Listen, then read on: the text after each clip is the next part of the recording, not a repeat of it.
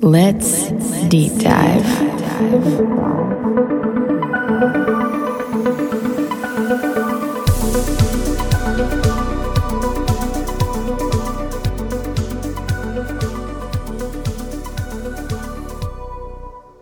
Hello, and welcome back to Deep Dive with Erin. I'm your host, Erin, and as with every episode, I like to start off with my normal disclaimer.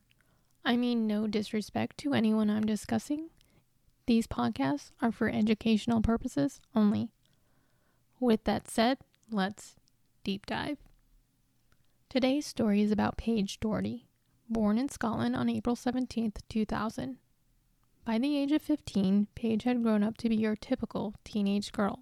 She was into makeup, fashion, and she was very active on social media with all her friends. She had dreams of becoming a hairstylist. But all that changed when she mysteriously disappeared in the early hours of Saturday, March 19, 2016. The evening before her disappearance, Paige spent that night at one of her dearest friends, Lauren's house. Paige was working part time on Saturdays at the local hair salon to improve her skills to be a hairstylist when she graduated. At around 8 a.m., Paige woke up and got ready for her day. She left Lauren's house and made her way to the bus stop as she normally would. By mid afternoon, Paige's boyfriend Dylan had not heard from her, which was very unlike Paige. He sent her a few text messages, and when she didn't respond, he called her phone. When there was no answer, he worried and decided to call up to the salon to check in on her. The manager of the salon informed Dylan that Paige never showed up for her shift that morning, and she did not call them, so they just thought she did a no call, no show. At this point, a very worried Dylan called Paige's home phone. Paige's mom, Pamela, thought she was at work as well and confirmed to Dylan she was not at the home. Pamela knew her daughter didn't run away. She was a happy child who was loved and had many friends, so she did what any mom would do. She called the police. Initially, police were looking at Paige's case as a missing person, but they too believed she likely did not run away. They began searching nearby woods and the shops on her route to work.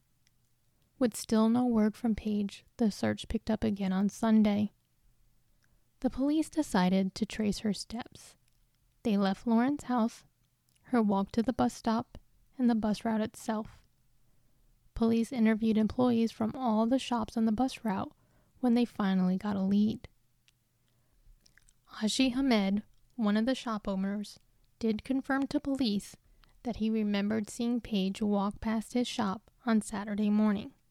He also mentioned that he remembered waving to her just before she walked into the deli next door. Hamed also told police he had exterior CCTV cameras. Police asked him for a three hour copy of the film his cameras may have picked up so they could follow more of Paige's steps that day. During this exchange of the police interviewing Hamad, they were told that a mile and a half from their current location, a dog walker had come across a body hidden under a bush that was believed to be Paige.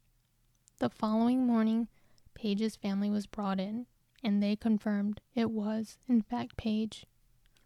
The coroner listed Paige's cause of death as blood loss from stab wounds. No one was prepared to hear what she had been through. The coroner went on to report that she had been stabbed in the head and neck and suffered more than 250 wounds, many of which were defensive wounds. So, whoever had done this to Paige, she was trying to fight back. They believe the attack was not quick and may have been stalled out on purpose. While waiting on the CCTV footage from Hamad, police continued on with their interviews from the other shops on the same road.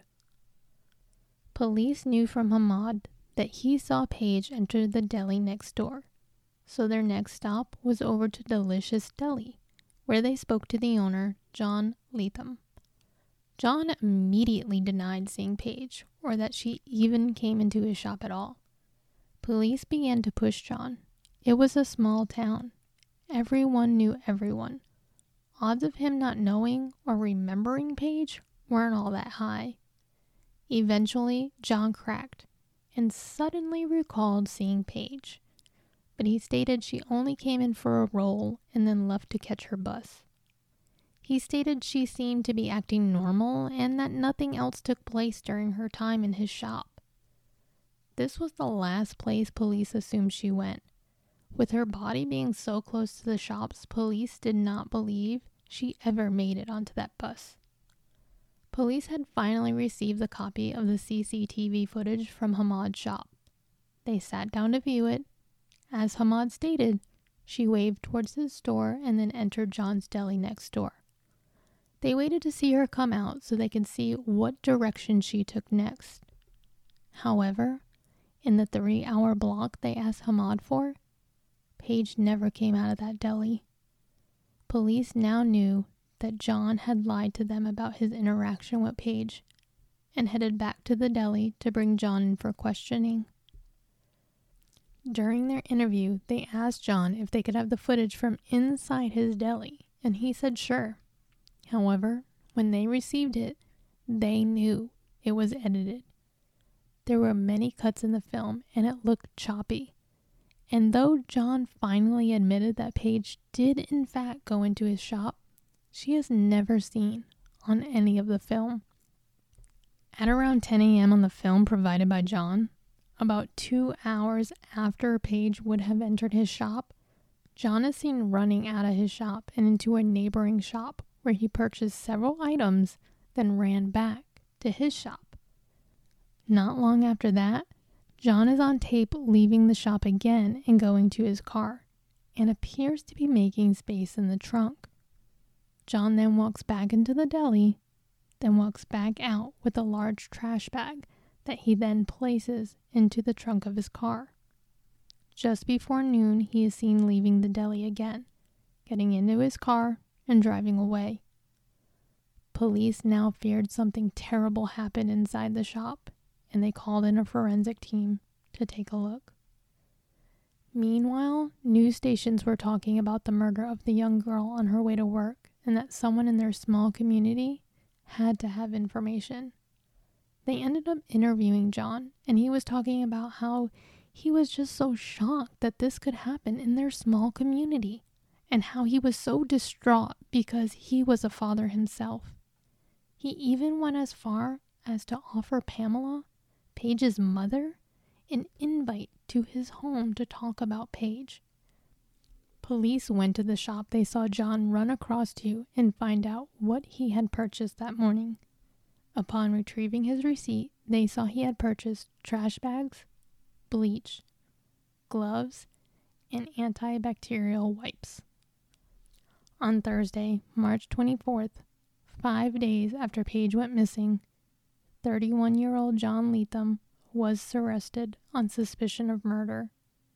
Two days later, he went in front of a judge to make his plea. He entered no plea at this time. On September 5th, 2016, six months later, John appeared in court and pled guilty to Paige's murder. The story he told in the courtroom is still up for debate with many in the community and to those who truly knew Paige. John stated that Paige came in that morning and they were having a regular chit chat as he prepared her breakfast roll. He states that Paige said she wanted a new job and expressed interest in working in his deli. So he told her to follow him to the back office to fill out an application. Once her application was filled out, he saw her age and said he could not hire her. She was just too young. He states this made Paige angry and threatened him by stating if he did not give her the job, she was going to go to the police and say he had inappropriately touched her. John told the court that he has a twin brother who is on the sex offenders list for raping a woman, and he knew the troubled life his brother led because of this, and that caused him to panic. So he grabbed a knife and began stabbing Paige. He stated that he felt being a murderer was less damaging than being a sex offender. He then stated that he took her body to his home on Saturday evening and he hid her body under his garden shed over the weekend. And on Monday morning, he decided to dump her body where the dog walker had found her. Paige's family and friends believed none of this. Paige wanted to be a hairstylist. She loved doing it. It didn't even make sense for her to be vindictive in the way John was framing her out to be.